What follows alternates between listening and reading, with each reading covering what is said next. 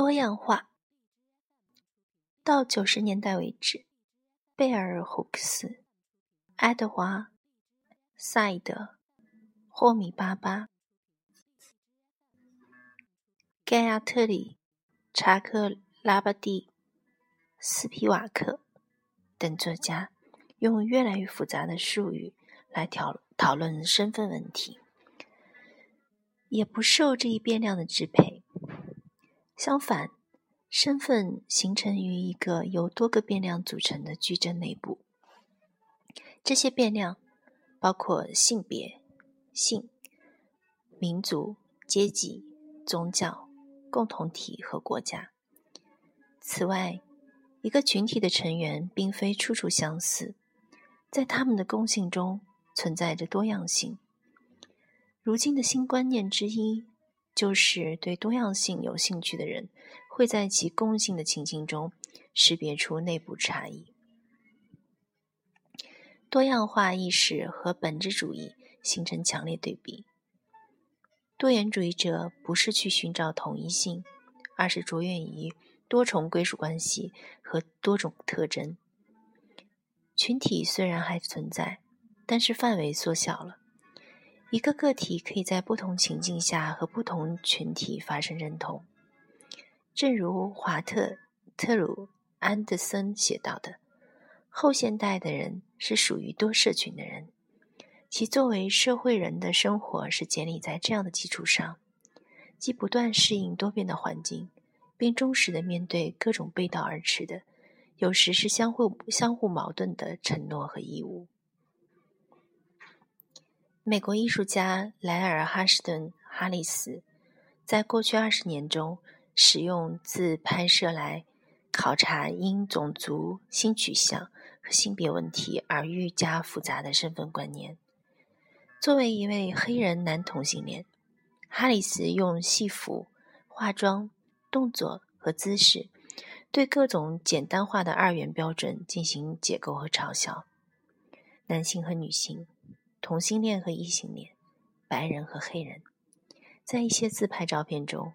他采用了包括芭蕾舞演员和超级名模在内的各种女性身份，然而又通过展示自己的男性躯体来否认那些姿势中的女性气质。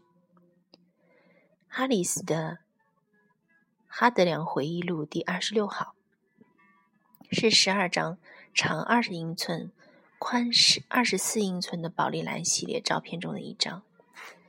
这个题目取自于玛格丽特。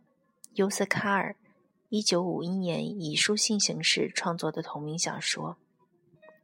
信是年迈的罗马皇帝马克·奥里奥利利乌乌斯在其继任者哈德良的情人安提诺乌斯溺死之后写给哈德良的。在其中八张照片中，哈里斯戴着 Everlast 牌的。牌的拳击手套，身穿 Duck 牌的下体护身绷带，摆出一位赤赤裸上身的职业拳击手的姿势。哈里斯这个孤立无援、鲜血淋淋、伤痕累累、饱受折磨的拳手的自我形象引人深思。他似乎既让人想起哈里斯的私人感情，又暗示了他维护其多重公共身份的需要。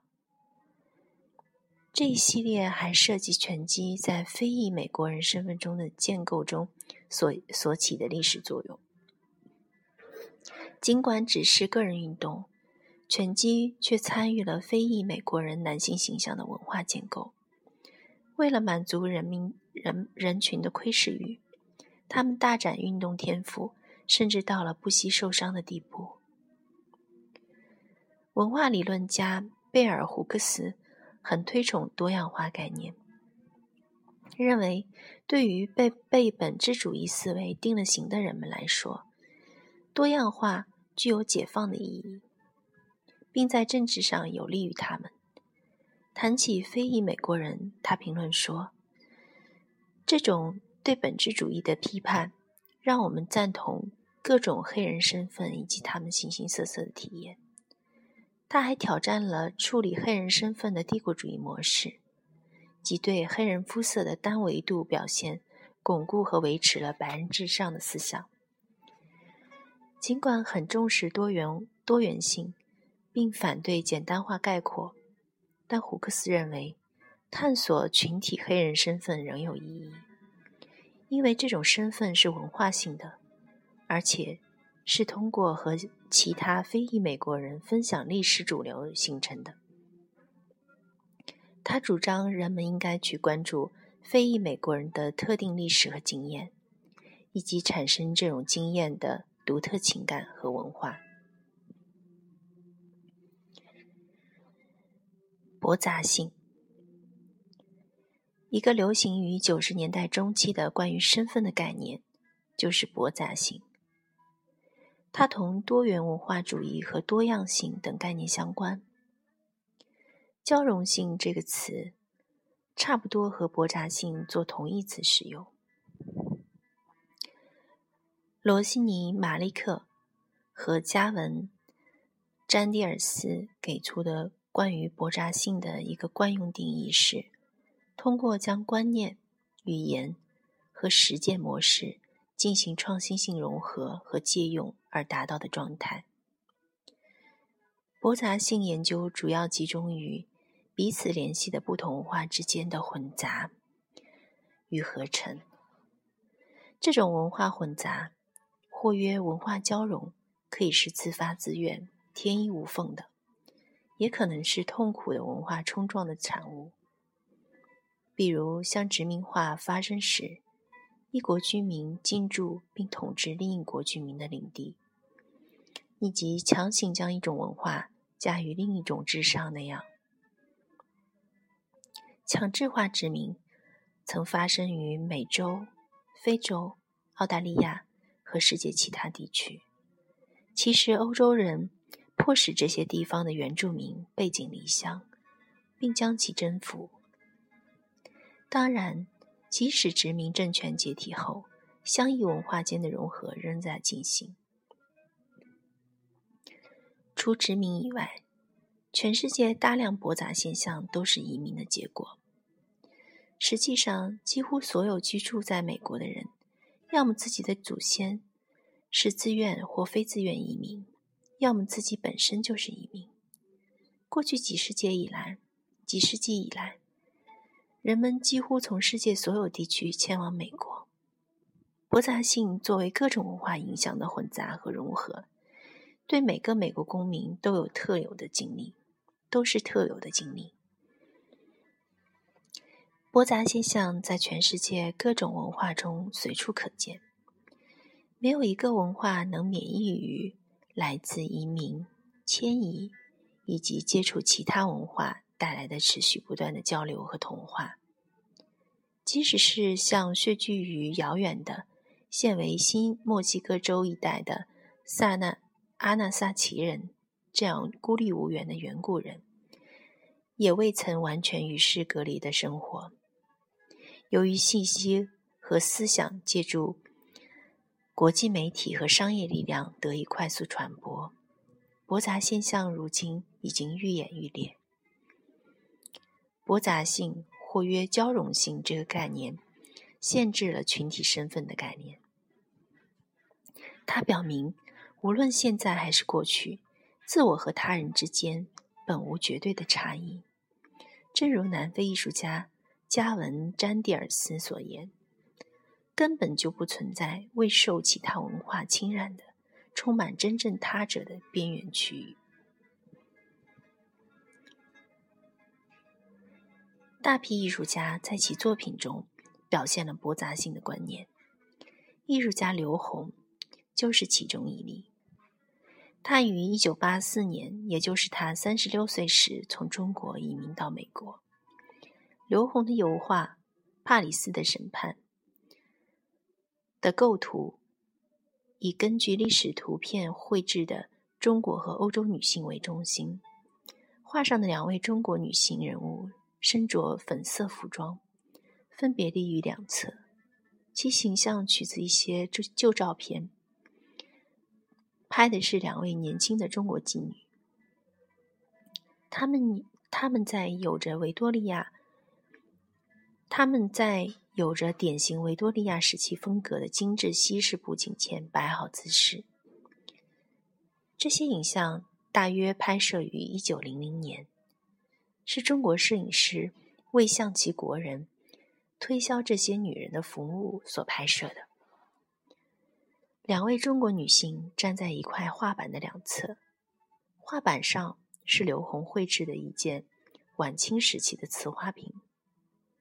花瓶上的装饰画是欧式神话的场面。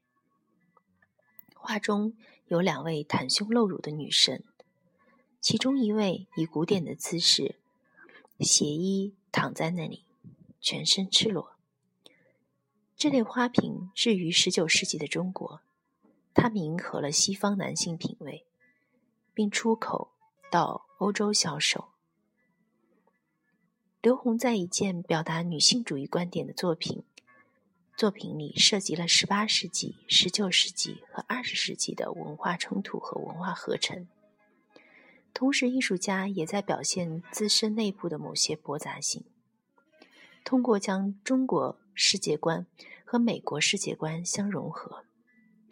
刘虹身上至少有两种文化并存。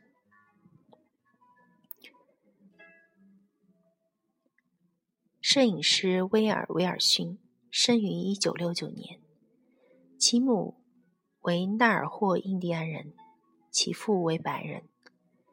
威尔逊的创作将民族主题、技术和内容与他从西方现代主义和后现代主义艺术中学到的观念和形式上的策略结合起来。